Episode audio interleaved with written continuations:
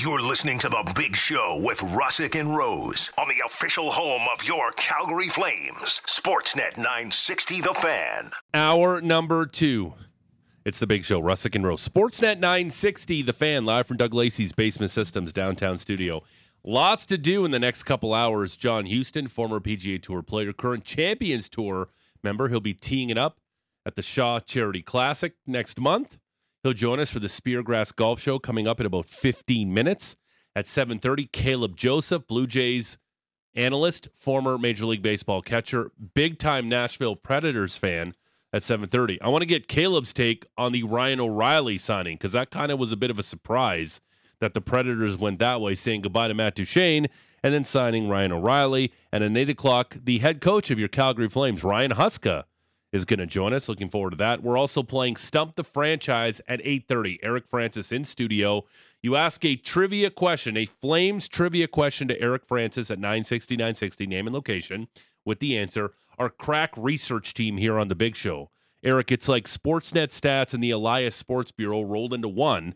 That's how that's how incredible these guys are. And again, you forgot to turn on your mic saying your first words.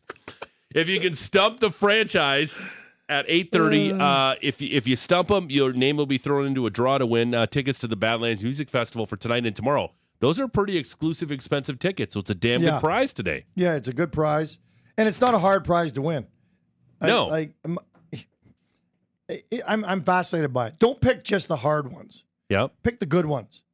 okay You know what I'm saying? okay Like, I think you could. Well, as your Impossible Flames trivia proved yesterday or the day before, wednesday yeah if you really try hard enough, you could stump anybody. it's true. My voice is still recovering from That's- Wednesday's remarkable showing. remarkable show. pinnacle of your life? No, you've had, you've had a lot of highlights this week in your life. You interviewed joey chestnut. He had 25 drinks within like a 10 hour period. Like you you've, you've had a legendary week. Stampede's really delivered for you this week. Stampede always delivers, and but the key is to play hurt. yeah it's true You have to. You did it. oh man Everybody did i ever it. Everybody does it. Yeah, especially on Tuesday. Oh, I was suffering on Tuesday. So, um, you uh, we talked about something uh, before you jumped on the air, and I wanted I want to share an opinion with you. So, uh, you went to a specific donut uh, franchise yesterday Mm-hmm. after the show and ate donuts. And you, what did you say about the donuts? And let's not name the specific place Nope. because I actually want to open a franchise. Mm-hmm. Then I'll get you see if you want to invest. But just talk about the donuts, Well, my theory is there's no such thing as a bad donut. okay? There are stale donuts, Yes, you know, but there are no su- there are no bad donuts. yes, N- Impossible. right. You uh, you can't. It can't happen. I, I almost go that as far. I used to say that about pizza too, but then when I started the Pizza Pig out, many places proved to me that there are bad pizzas. You see, th- th- th- this is my take I'm about to share with you about pizza. Oh, sorry, I stepped on you. No, no, it's okay because Okay. you don't know this take. Okay. Uh, pizzas to me, it's uh, it's like sex. Here's why: Oh, there's really good pizza and really good sex, and sometimes really bad pizza and really bad sex. But still, you're going to take it any time. Like you're never going to turn down a slice of pizza, Well played. Yeah. and you're never going to turn down some sweet, sweet loving, right? And there's Yeah. there's always there's a lot of there's good there's good ones and there's not so good ones, but you're still going to do it, and But you're I- still going to eat one. I, I, I would agree. Like not so good sex, I would go with, but I wouldn't say bad sex. Ex- But that's what I mean. Yeah. Like pizza, like even though when it's not the best, you're still going to have a slice. Yeah. Because it's pizza. Yeah. And a donut, unless you're health conscious. Yeah. Because I'm told they're not that good for you. Right. Um, you, you, you rarely want to turn one down. Mhm. You often do because it's the right thing to do. But man, what a payoff Yeah. For both bites. I do remember that specific donut franchise used to make them fresh. Oh, that old debate. Do you remember that? I See, remember that. But I think that's probably when I came up with my theory Yeah. because that was about 15 or 20 years ago. They went from fresh to then just frozen to heating them up. Sure. And I'm like, it, it, and everyone was losing their mind. It was a, a Canadian, it was a national crisis. It was. Surprised they didn't have an inquiry. Yeah. Uh, but at the end of the day, like three weeks later, everybody forgot about it and kept eating the donuts Yeah. because they're still good. They're so good. Where does the apple fritter rank to you on donuts? That's controversial. Yeah, that's why I'm asking and, you. And uh, I, uh, you know, I, it's not, um, it's not high on my list. yeah. but I'll put it in that category of not so good sex or not so good pizza, Okay. I'll still eat it Yeah. and go, damn, they surprised me. Those things. Yeah. What is uh, the one dessert? I'll, I'll tell you mine because I'm going to give you time to think about it. What is the one dessert that you stay away from because it's terrible for you and you can eat a ton of? I'm going to give you an example. A cinnamon bun that's got the, the Oh. cream cheese icing on top. Oh, I could eat like three of those, and they're like eight to nine hundred calories a bun. Like I could eat those every day, like three, four times a day. They're so delicious. you funny cinnamon buns. They're great. Uh, the the local grocery store where I live, uh, the, how they make the cinnamon buns. Uh, this is actually they're upside down, and I don't know why they're doing this, but like you know how like the flat end, Yeah. and then it like curls up. Yeah. they're upside down. They put the icing on the flat part, so it's like. It's, it's shaped like this. I, I'm making like a, a U shape. On Yeah. uh, you can't see it on the radio, but I'm making like a U shape. I don't know why they do that. yeah, It's But they're still opposite. delicious. They're Yeah. still great. It Yeah. kind of But proves our like- point. They, That's what they I just, mean. they just flip the icing I- onto the other yeah. side. Yeah, I totally avoid that because I know, like, if I bought the four pack, I could eat the two right away, Oh yeah. and we- they're terrible for you. Oh my- my, god! My wife, my wife started a family tradition. Whenever it's anyone's birthday in the house, that morning we wake up to fresh cinnamon buns with all Oh. the icing that my wife does, and and it's Fantastic. it, it always starts my day off horrifically Yeah, because I've ate I've eaten six or seven of them. yeah, Oh, you're the man. Thank you. Yeah. The donuts are here. yeah. So what what is that? What is that sweet that if you have it, that's it? It's. I, I think cinnamon buns is that's like a tapeworm. Like Yeah. you can't stop. no, you can't. You can't stop. You're like No. ah, one more little square, Yeah. and you cut off, or you cut off a half one, and then inevitably you're back for the other half yeah, seconds later. I can't do it. I, I, put that in there. You know, there are a lot of desserts. I'm a, I'm a sweet tooth. I mean, Me too. I have a sweet tooth. Like it's that's why I drink rum and coke and right. you know milkshakes. Like it, Oh, really? it- Milkshakes. oh my god, there's no. I, I wouldn't say there are no bad milkshakes because I found one the other day at one of my favorite burger joints, and uh, I used to do something with my daughter uh, every Monday. We used to call it Milkshake Monday. okay, that's fun. And, and you know when she was little, like five, six, seven, She loved it. Every Monday we'd go and try to find the world's greatest milkshake, and it was our little thing. yeah. Kind of backfired because now she's lactose intolerant, and I always wonder So she, if if she- that's how much why. she was suffering. Yeah, if she was suffering, and she just just happy to, doing this for you, yeah, just happy to be with her daddy. If I don't drink this milkshake, he's Oh, not gonna love me. Yeah, He'll disown me. up sleep, puking all night. You know, we never put it together. Anyway, oh, dairy. but but but the other day, you know, had one and and the straw sunk to the bottom. Mm. oh, That problem. that's a sign to me Yeah. that it's not a, like the, the the flavor was fine, No. but it was too. It it has to have some. there's thickness. a coffee shop on 17th that makes an exceptional milkshake. It's like right hand scoop. It takes like it takes them forever to make it, and they I, you can tell when you ask for it, they don't want to make it. It's like, oh god, this takes forever, but it's so good. So good. It's like it's real ice cream. Yeah. They go, oh my god. Like I, so when, when I bartended in Yeah. the tourism industry in Niagara Falls at the restaurant I worked at, there was milkshakes on the menu, and I dreaded every time. Oh yeah. you had to make a milkshake because then you got to go make some. How about hey, how about a rum and coke? Yeah. Instead easy. Mm-hmm. of a milkshake, and then we had to make it with the Oreo cookies, and Oh, you got to yeah. jam the ice cream in there and use Damn the it, this blender. was so and I'm like. And it's about consistency too, because it's got to be thick but not too thick, because Yeah. it has to be drinkable. Yeah. Yeah. Are you a vanilla, chocolate, strawberry? What is your? What is- Yes. All of them. All of 'em. All the above. All the above. When I was a kid, it was always strawberry. Yeah. As I grew up and, and matured, Yeah. well, I'm getting there. yeah. I can't Vanilla. wait to mature. now it's vanilla. When's the last time you've had strawberry milk? Ooh, Oh my god. they I- make that up there. I don't still? even. Do they do they have that in Alberta? I've seen it, but I haven't it's seen like it the in a strawberry while. quick. Yeah, I had yeah. one like three days ago. When was okay. the last time you had quick? I had one three days ago. What? Yeah. Oh man. Hey, man, Strawberry sometimes- milk? Yeah. Like not the Nesquik, Like So- like a bottle of milk to go. milk. Oh, it was bottle to go. ready to go. Strawberry milk. Look Strawberry milk to go. I, I Gross. like that stuff can just sit out without being in a fridge. I don't Yeah. trust it. So um, there is a uh, there's a there's a late night spot in Niagara Falls called the Flying Saucer, and it's a restaurant shaped like a flying saucer, Mm. and that's the place where you go after you get off after you had way too many um, drinks. You go there and eat at the end of the night. One of my moves, Francis, after having a ton of drinks, was getting a large chocolate milk there for some reason. That was your large thing. chocolate milk Wow. with a turkey sub. And what they did with the turkey sub was they actually used real turkey. It wasn't like processed. It wasn't. It was they they baked a big turkey and you get the turkey sub and you actually get the the turkey breast in there with the gravy and the mushrooms, the cheese. Fantastic. And the move is you eat half of it, so then the next day when you're super hungover, Oh, it's right you there. eat the next half yeah. with a large chocolate milk. Well, the old move in this city, and a lot of people would know this, the old Singapore Sam's trick. If you asked for a cold tea, Yep. like you wanted a beer, Yeah. but it was after hours, I, it- see. they would fill it with with beer. I see. I, I don't know if they still do that, and I hope I hope I didn't just ruin it for people right. or for Or, li- them. or like they're going to get Sam's shut down listening. now. yeah, Damn it, we're serving Yeah. liquor. Right? you just get a cold tea, and they go, ah, we get it. We got They you. give you the wink. Yeah. ah, yeah. All right. We got you. That's right. Uh, when I I owned uh, the Beltliner here, I've since sold it, but it was an old school diner. Do you still have like a you can go in there and get free breakfast or what? Was that part of the No, no, stipulation? I've been banned. I can't go in Oh, anymore. okay. No, I'm kidding. I, I, I still love it. It still does really well. It's a great place. They've never served milkshakes. And my my partner who ran my buddy who was like ran the whole thing, I just showed up every once in a while.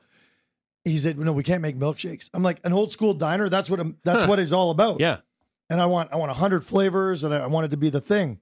I want us to rival Peters. Right. He said, "No, no, it's, it takes too long, but more than anything if you're going to do it right, it's too loud.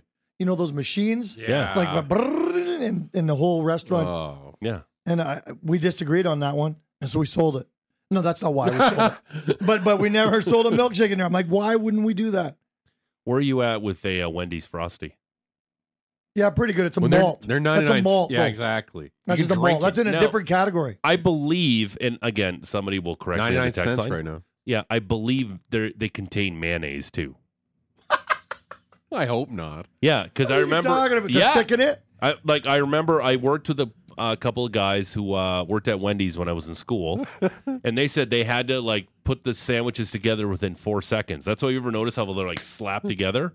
Like that's the thing; they have to be put together within like four or five seconds. And I believe they told me uh, they contain mayonnaise. Patrick's looking this up right now. That the Frosties at Wendy's contain mayonnaise. Confirm or deny? Uh, Patrick. They're I think there is.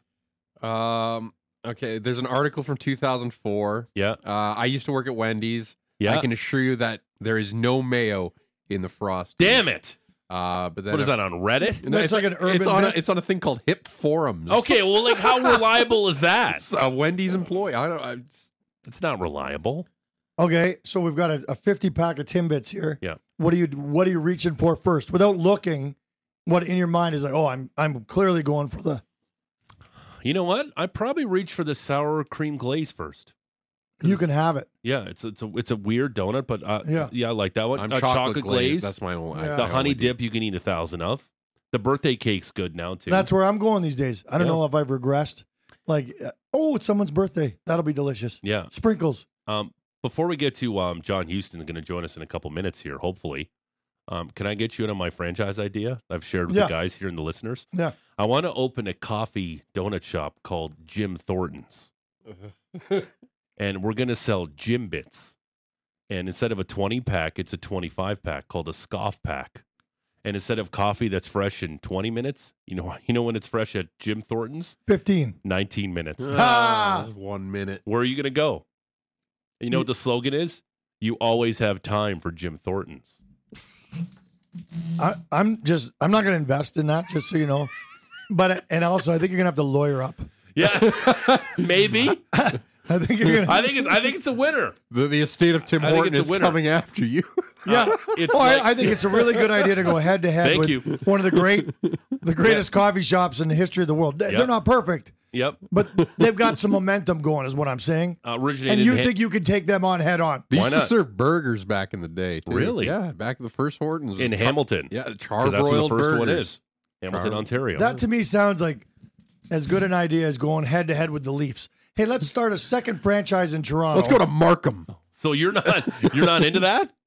No, I think it's doomed for failure. You sure? You pay your billion dollars to get in. At least. You got to pay the Leafs a million, like a billion dollars for their taking a Territorial slice of their. TV rights. Yeah. You're already three billion in the hole before you drop the puck, Yeah. and then you got to compete with the Leafs.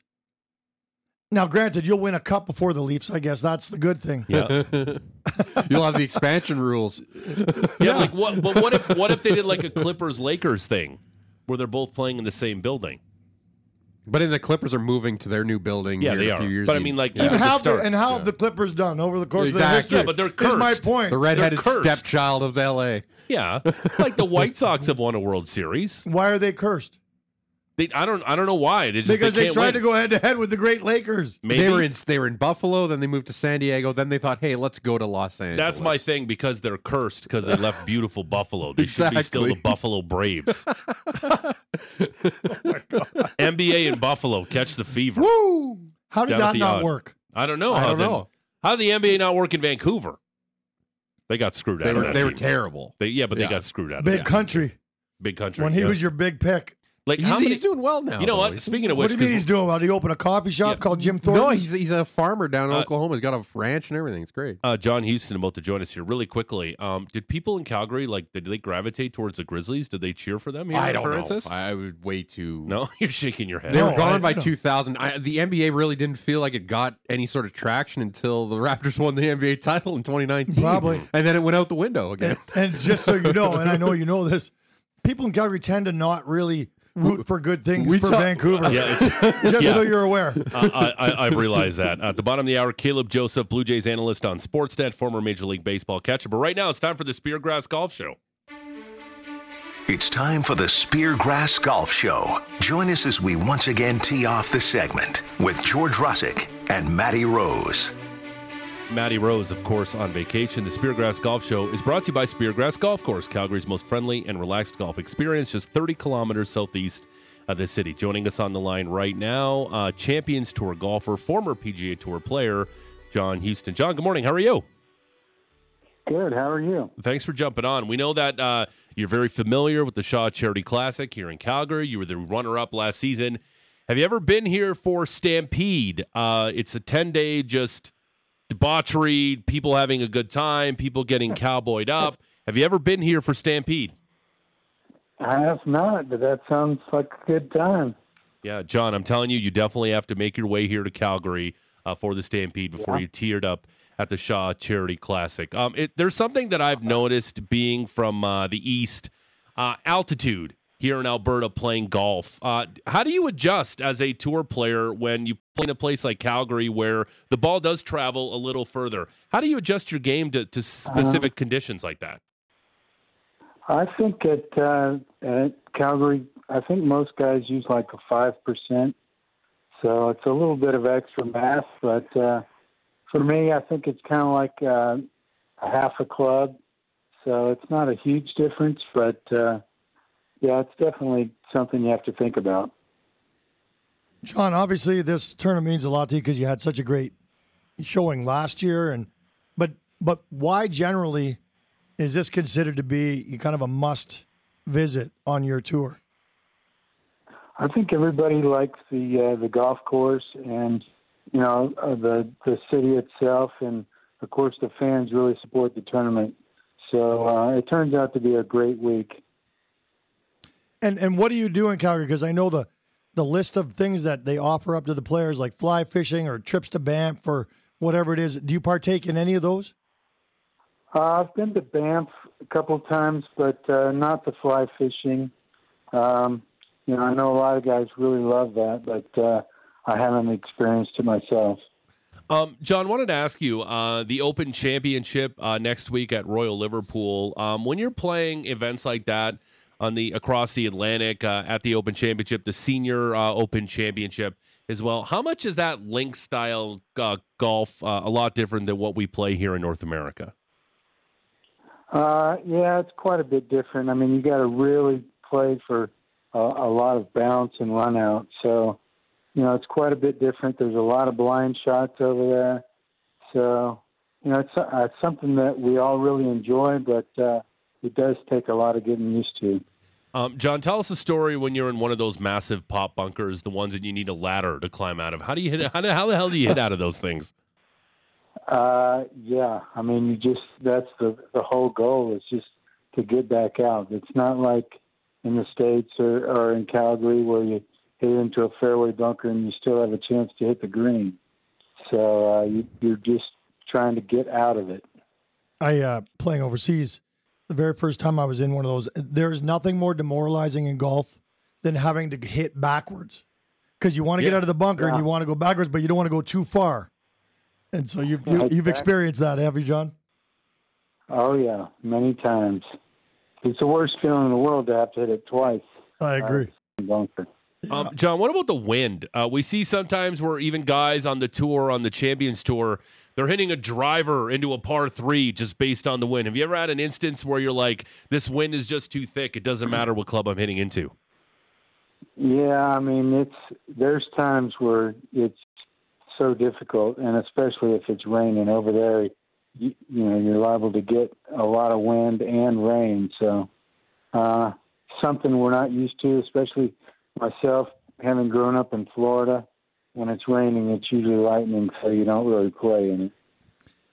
John, I, I was just over in Ireland playing those courses, and I was fully expecting to do the uh, the Scottish thing where you, you're instead of hitting the ball high, you're constantly running the ball up on greens, and because it's so hard and also it's so windy. Yeah. Uh, is that something that you're you're that took a while for you to get comfortable with, or is that something that you maybe never get comfortable with if you're an American-born golfer? Well, yeah, I think you can. I think you can adapt pretty quickly, but uh, it's definitely a different game. Uh, it is fun, uh, but you know you can get a lot of bad bounces over there too, and end up in one of those pot bunkers you were talking about. John, the uh, the the LIV Tour, PGA Tour merger is obviously in a in a very murky spot. What are your general thoughts on where golf is at at the professional level right now? Um, myself, I think it's a great time to be 25 and really good. yeah, uh, but at, at this stage, I don't think it's going to affect our tour very much. So no, um, we're kind of like just kind of spectating. But I would love to be sitting in that position where each side keeps pumping up the purses and stuff. Uh, yeah. Um, John, before I let you go, uh, you went to Auburn. Uh, Cam Newton, of course, uh, was one of the superstars of Auburn. Does he play in the NFL again? Does he get another shot? Uh, you know what? I don't see it. Um, I think his he just the, the things that made him great, running the ball and stuff. I just don't think he has the legs anymore. And uh, you know, possibly, but uh, I don't see it happening. Uh, John Huston, a Champions Tour golfer. He'll be here at the Shaw Charity Classic next month from August 16th to the 20th. Uh, John, thanks for this. Best of luck in the tournament next month. All right, thanks a lot. Look forward to seeing you guys. Uh, there he is. Um, pot bunkers. Like you, you had to hit it backwards to get out of one. yeah, like playing over in Scotland. Yeah, you always hear about them, and I will still think one of the most incredible stats I ever heard was I was covering the 2000 Open. You have to call the Open. You can't call the British. No, Open. yeah, no, yeah. It's the Open. the Open, and I, I think I mean, my numbers are going to be wrong, but I think there's some like 144 bunkers at the old course in St Andrews, and Tiger went four rounds and never hit one of them, and he won by like 18 Yeah. strokes. I think Ernie Els finished second, like 16 back or something, and that to me is one of the most incredible of all the stats he's put up because there are bunkers everywhere, and a lot of them you can't see Mhm. because they actually play St Andrews backwards compared to what how it was designed. So the a lot of the course the bunkers are hidden. But anyway, hitting it backwards, yeah, probably the worst feeling I've ever had in golf. Now, uh, I don't know if you knew this. I, I knew that at St. Andrews, apparently, if you're a lower handicap, they won't let you play the course. Like if they see you up there and you like snap hook your driver on one, they'd be like, "No, this isn't for you today." Oh, oh, if you're a high handicap, Yeah, sir. If you're a high handicap, if you have, you can't lie about your handicap. You have to be a decent golfer to play the old course. Otherwise, they'll just kick you right off the, the they course. they uh they say in their this again this was 2000 a long time ago but I, just going over to ireland last week a lot of the courses say in the fine print when you book a tee time you need to produce your handicap card or your index card Yeah. and it can't be over 20 Wow. and and one of the guys on our trip was a 21 going over there he was worried that they weren't going to allow him to play on Well, some of the have courses just started inputting fake scores Yeah. into his index. he could, easily could have done that. He probably did it by the time we left.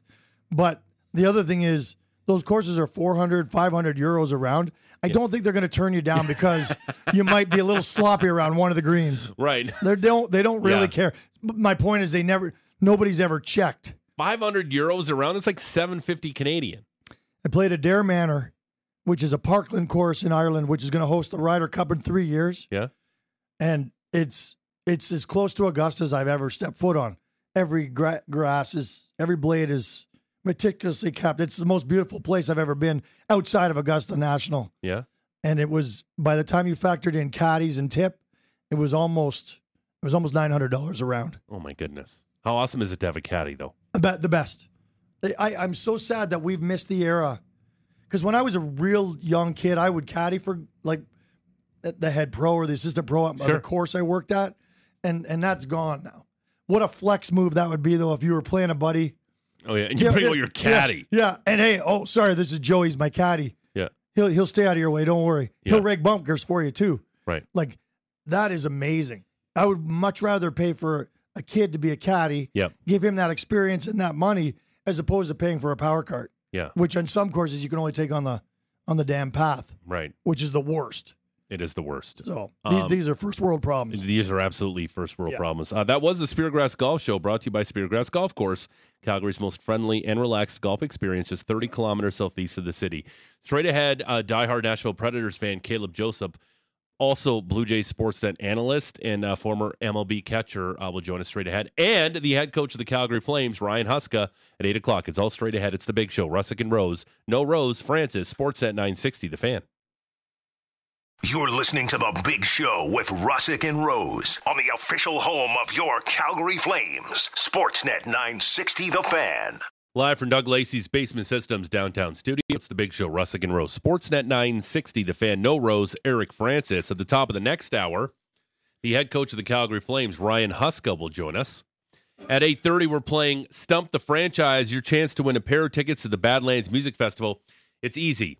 You text in a question to stump our Eric Francis, a Flames trivia question, with the answer, your name and location. We're going to fact check it. And if you stump the franchise and he gets it wrong, your name's in a draw to win the tickets. It's pretty easy. It's pretty simple. And these are these are this is a good price. It's not cheap. no, and it will be easy to stump me. Okay. But maybe, maybe you'll pull some of these out of I, I, they should be able to get some. Yeah. Been around the team for quite a while. Yeah, how long? thirty years. There you go. Stump the franchise coming up at 8:30. I'm looking forward to that.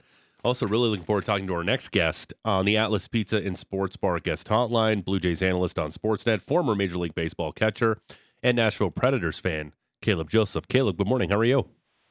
Yeah, good morning. Uh, just sitting here in the Atlanta airport, about to board my Oh. flight to Toronto. So if you hear a bunch of paging, no, I do not have an intercom system at my house. Um, Caleb, do they still have the smoking room at the Atlanta airport with the sliding doors that is just billow like billows of smoke or just do they still have that there?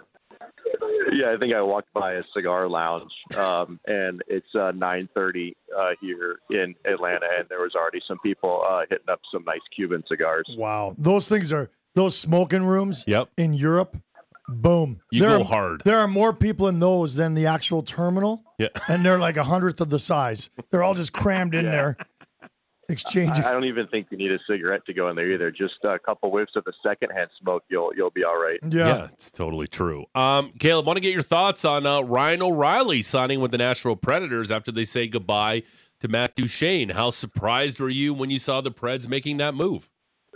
I was a little bit surprised when I saw Duchene leave, knowing that he loves Nashville and you know he's got that uh, really nice shot. He can he can score, but at the same time, I, I love the signing. I love what O'Reilly does and what he brings to the club. And you know Barry Trotz is now kind of running the operations day to day for the Preds, and uh, he's just he has a specific type of player. I think he looks for back when he was a coach. You could really tell he was gunning for certain guys, and I really think O'Reilly fits that mold. He comes with a ton of playoff experience, and uh, that's kind of a leader in the room. I think that's kind of what's been missing in Nashville a little bit since Mike Fisher left, and I feel like he can step in and kind of be one of those guys.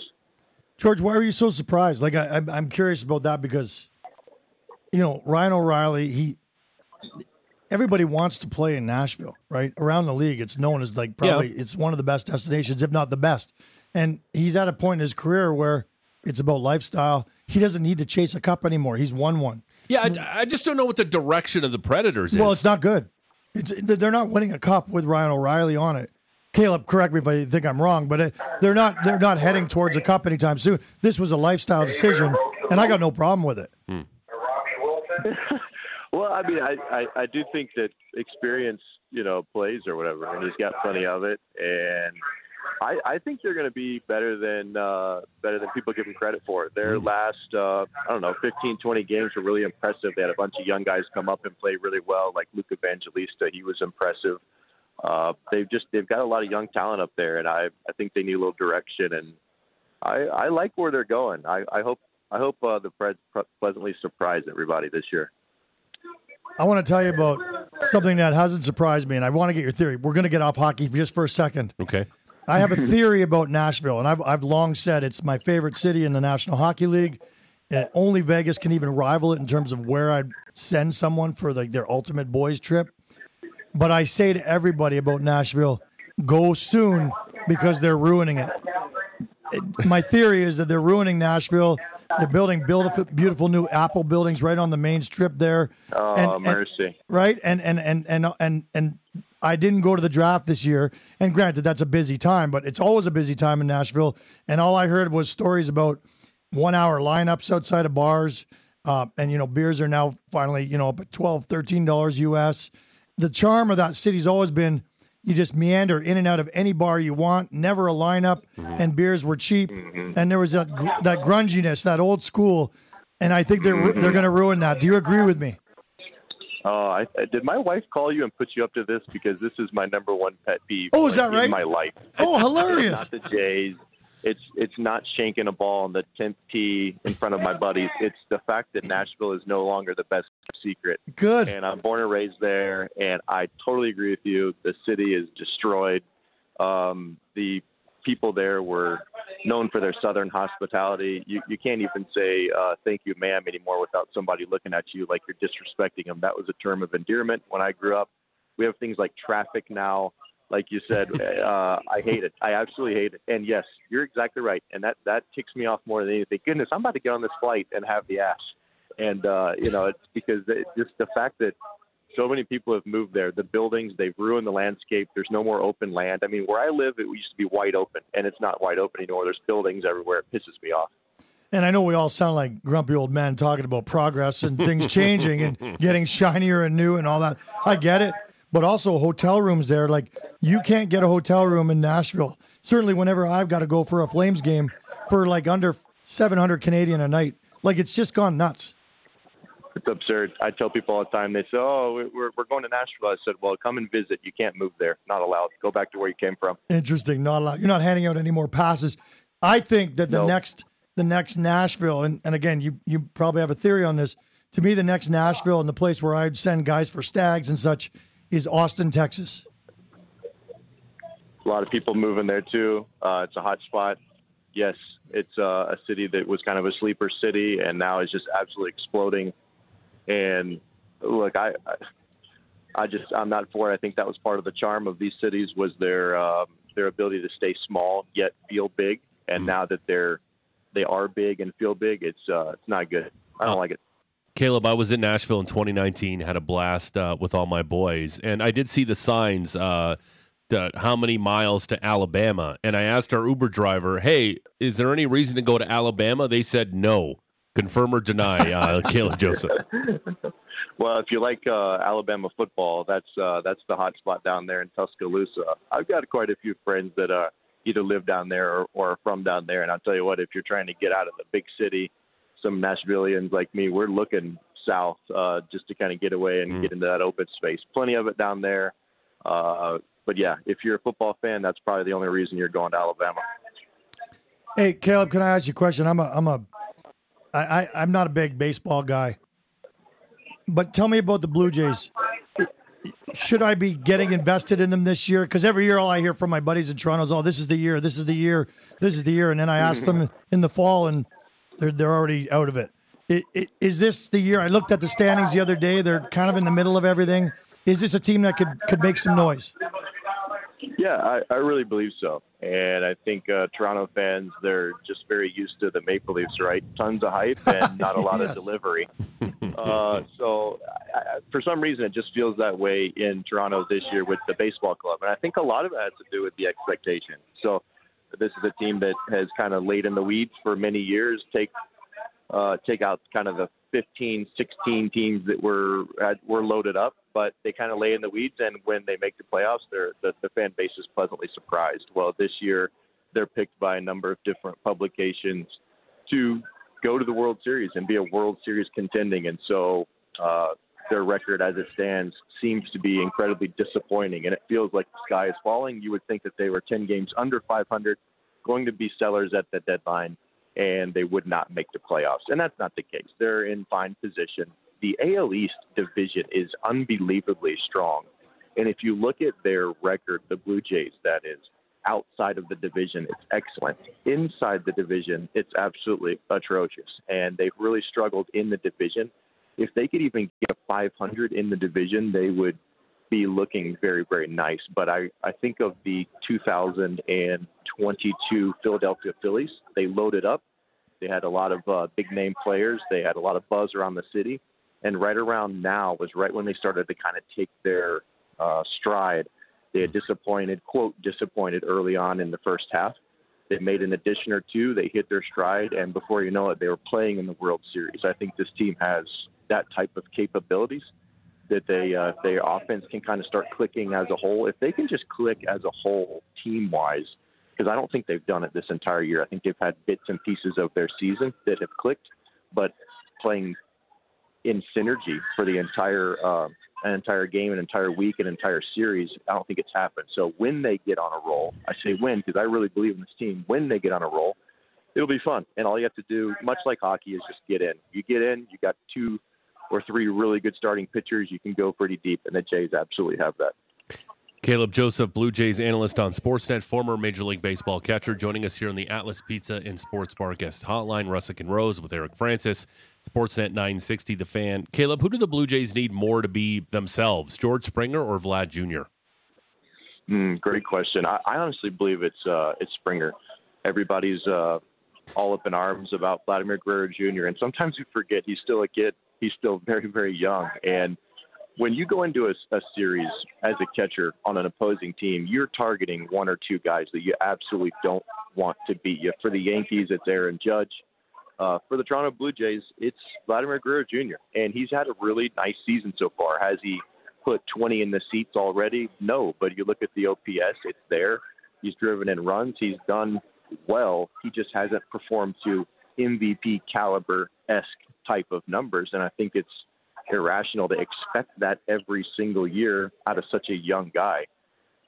I think it's Springer. Springer, it, for me, has uh, he's kind of limped into the season. He's had bits and pieces of the season where he's looked more like himself.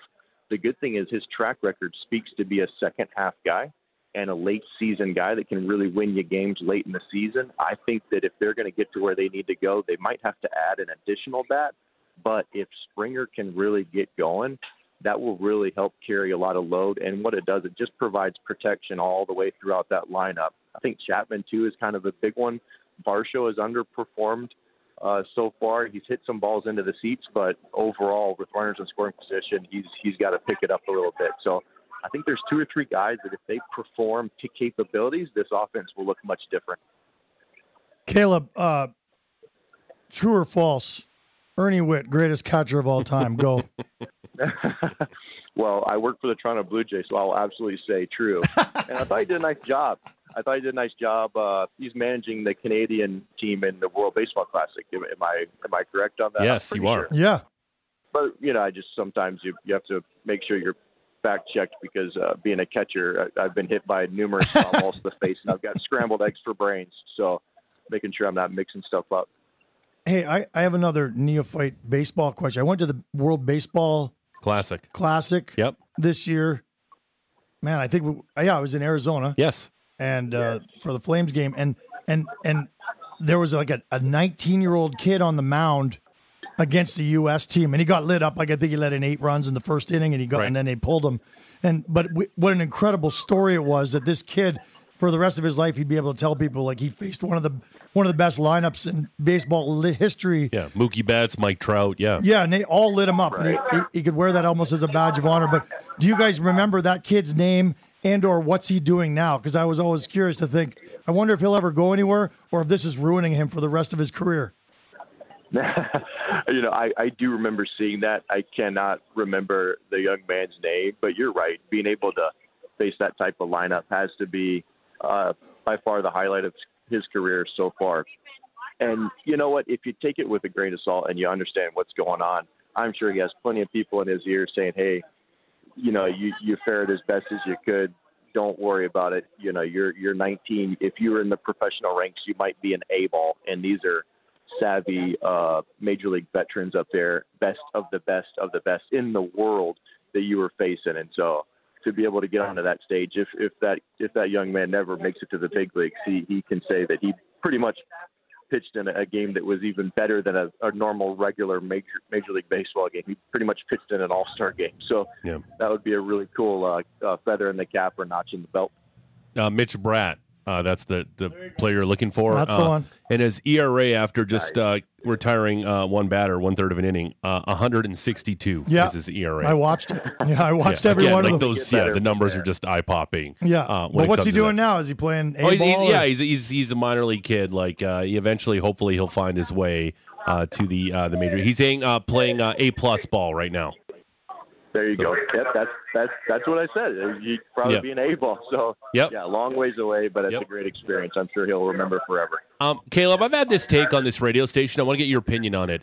What Shohei Ohtani is doing, he's the most impressive athlete in North American sports. You, you Yes. completely agree with that, right? Hundred percent, no doubt about it. It's like, uh, imagine Yeah. imagine McDavid mixing with uh, Erik Karlsson for one player. I don't know, maybe sort of like just name your best defenseman and then merging him with McDavid, and you've got Ohtani. Like it's just unbelievable. yeah, I've been saying this, Caleb. It's like he's Connor McDavid, and then every fifth day, Connor McDavid puts on the pads, Exactly. and he's the That's best what I was goalie in the say. league too. yeah. Yeah, yeah, exactly. It's uh, it's going to be so interesting to see what happens with him. Not only what the Angels do or don't do, but what the kind of number commands. Because baseball salary, much like any other salary in sports, is so dependent on comparables. And the only like borderline comparable that I can even draw to Ohtani is like a Babe Ruth. And I mean, you're He didn't make those much. guys back in the day. They, Yeah. yeah, they they No, he he, didn't. he he played for his beer and hot dog after the game. You know, m- many of those guys had like secondary jobs, and these guys were, you know, Hall of Fame players. Uh, but it's going to be so interesting. You look at some of these contracts, three, four hundred million dollars for some players, and this guy's even better than everybody else. I mean, it could be a scenario where you're talking about half a billion dollars for one player. It's truly astounding. Um, Caleb, I just wanted to ask you, like, obviously your your your career as a catcher and dealing with all the pitchers, how incredible is it the amount of time it takes him to recover after a start? Yet he's out there playing the outfield or DHing for the Angels all the time. Is that the one thing we don't maybe talk enough about? Is just the recovery after a start that that guy needs? Yeah, I think it's more mental than anything, to be honest with you. The uh, he's he's hitting, and when he's hitting, there's uh, there's there's not as much uh, strain on the body uh, than it would be if if he had to pitch every third day or or started and they went to relieving. But mentally, it is a lot. I mean, you've got to stay engaged, and he's in there not only hitting but pitching, and then when he's done pitching, he's, he's hitting every other day after that. And it, you've got to stay engaged. And man, I, I played against Ohtani, and what a lot of people don't realize too is he's massive. He is absolutely massive. He is a giant human, and he runs and he floats. Uh, it's he is way faster than people give him credit for. You, I mean, you talk about five tool players. There's really not that many truly in the game that can get it done with power, speed, uh, bat to ball skills, defense. He, he's like a seven tool player because he has command and location and stuff. It's like the tools are absolutely off the chart, but just what he does athletically is second to none. Uh, and yeah, anybody that can go back there and throw every fifth day and then get up and bat right in the middle of your order, it's just he's a unicorn. And so unlike any other player I've ever played against. And intimidating, to be honest with you, because he's so big. He's intimidating. He's got that big lefty swing. There's not many places you can go that he can't hit the ball out of the ballpark. And that's what you're looking for as a catcher. Places that, that you can go that are safe zones where maybe you can just give up a single. I mean, up and away, down and away, middle in, down and in. He's got all of those places covered. Very dangerous hitter. And then pitching wise, goodness, I mean, he throws wiffle balls up there. I mean, if you watch him pitch, he's literally like playing a wiffle ball tournament where he's throwing pitches with 22 inches of break. Remember the plate, the plate is 17 inches is wide. So I mean, he's throwing pitches that are four four inches off the plate, breaking all the way across the plate. It's so difficult to hit. Then he's got a triple digit fastball. I mean, you Yeah. can't say enough good things about this guy. It's unbelievable. Uh, Caleb, I just want to go a little inside baseball with you. Uh, the only knock maybe on Shohei when he pitches is his pitch sequencing. Have you seen the same thing? Yeah, yeah. A lot of, uh, I think, I think generationally, since I've been kind of paying attention, really truly paying attention over probably the last 20 years, the Japanese culture they they come over and they're very good at throwing off speed pitches. They're very good at splits. They're very good at kind of this uh, sweeper type action of a breaking ball. They throw some really funky off speed pitches, and so they come over here, and uh, a lot of guys they they kind of shy more away from their fastball and it just is a bit scary, honestly, to think of what this guy could do if he featured that four seam fastball a little bit more. Uh, he could get up there 97, 98, 99. Yet a lot of guys are so obsessed with throwing the breaking balls, almost sometimes they give the major league hitters a little bit too much credit. Now he's got tremendous break on it. He's got four or five different kind of slider, sweeper, curve, all of these different types of break that are categorized differently yet move sort of similarly. Uh, I would probably like to see him throw a little bit more fastballs. Uh, If he could get to 55, 60% fastballs, I think he'd be unbelievable. But he's already unbelievable. So I guess the whole counter argument is why change? It's working. So, slight twist on George's original question about Ohtani. You know, is he the greatest athlete in the world?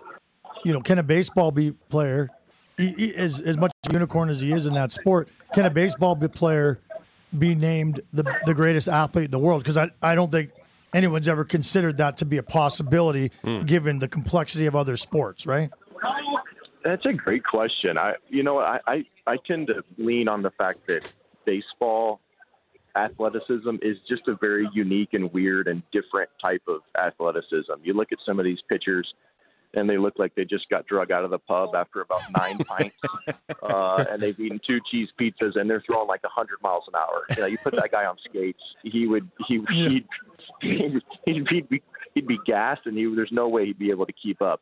And it might work on a football field, maybe, uh, but those guys are super, super talented. I mean, some of those big linemen out there that are incredibly athletic, running faster than me, and I'm just six three, you know, 200 pounds. Some of these guys are six eight, 350. The way they can move, and then goodness, I mean, what hockey players do with hand-eye coordination and skating, people underestimate, especially in the states. They just totally underestimate the actual skating part. Like they understand the stick handling, the hand-eye there, the passing, the hitting, the physicality, but they just totally don't get how the skating is so athletic. So I think he might be the first player, Ohtani, that is, to kind of move himself into a position where can he get up there maybe around Jordan or Gretzky or like a Tom Brady type? I I think it's a possibility. I think because he plays both sides of the ball at such an elite level, it pulls athleticism into a different category for baseball. I mean, it would be amazing enough if he was just average at both, right? Yeah, If but that's could- the thing. If you could get quality starts out of him with, with some regularity, and he could still be an average hitter, that'd be enough. But boy, yeah, I Yeah. agree. It's it's a fascinating discussion. It, you're right. It's true. It's teams would be just ecstatic uh, to get a guy that could be a fourth starter. Fourth starter put up 170 innings at Yeah. four and a half earned run average and hit seventh. Uh, it's like one guy for two roster spots, especially if they can play multiple positions. This guy's like top of the notch at both sides of the baseball. I I'm glad that I only played against him for a couple of years because he was an absolute headache. Like I thought Trout was a headache when I played against him. Trout was just a massive headache. But then you've got this monster coming up hitting behind him from the left side too. That's what people don't understand. From the left side, oh, it's so devastating because there's more right-handed pitchers than left-handed pitchers. right on right, you feel like you have a chance throwing breaking balls moving away from guys. It's much harder to hit because he's a lefty. All those breaking balls move right into that down and in honey hole that most lefties have. And man, what he does left on left too is unbelievable. I mean, I've seen him take left on left, 97 up and away to the opposite field, and just guys just don't do that. Like in the game, guys just don't do that. So you're seeing some really, really unique stuff. Once in a generation type of player, absolutely. Uh, Blue Jays analyst on Sportsnet, Caleb Joseph, former Major League Baseball catcher, Nashville Predators fan. Uh, Caleb, thanks for this safe flight, pal. I'll still be a Preds fan, even though you guys don't believe in them. Don't Okay, worry. I'll, all be, I'll be rooting them on. It's okay. Thanks for this, pal. There he goes on the Atlas Pizza and Sports Bar guest hotline. 15 time Consumer's Choice Award winner at 6060 Memorial Drive Northeast for pickup or delivery. Call 403 248 3344. That guy's smooth. Oh, he's, he's the best. Like got the the good pipes. I mean, I'm struggling to talk right now because of Stampede, but but but he's got and I never had good pipes anyway. But he's got great pipes. Yep. He's cerebral. Super smart. Um, you know, he played the game. He was a bat catcher. Yeah, yeah I love that you call it back. I catcher. never did. Your brother kept urging me when Yeah. you talk to Caleb, you call him a back catcher, see what he says, and I did. I'm not going for it. Back catcher. As little as I Yeah. pay attention to ba- baseball, I still love would that. not call it a back. You catcher. playing back catcher tonight in softball? I'm like, God, don't call it a back catcher. Where else do you want him to stand? Yeah, well, I'm just, I know, but it's just weird to say back catcher. Yeah. So old school. I know. Um, the head coach of the Calgary Flames, Ryan Huska, going to join us straight ahead at the top of the hour, and we're playing Stump the Franchise at eight thirty. It's all straight ahead. It's the Big Show. Rusic and Rose, no Rose of Francis. Sportsnet nine sixty. The Fan.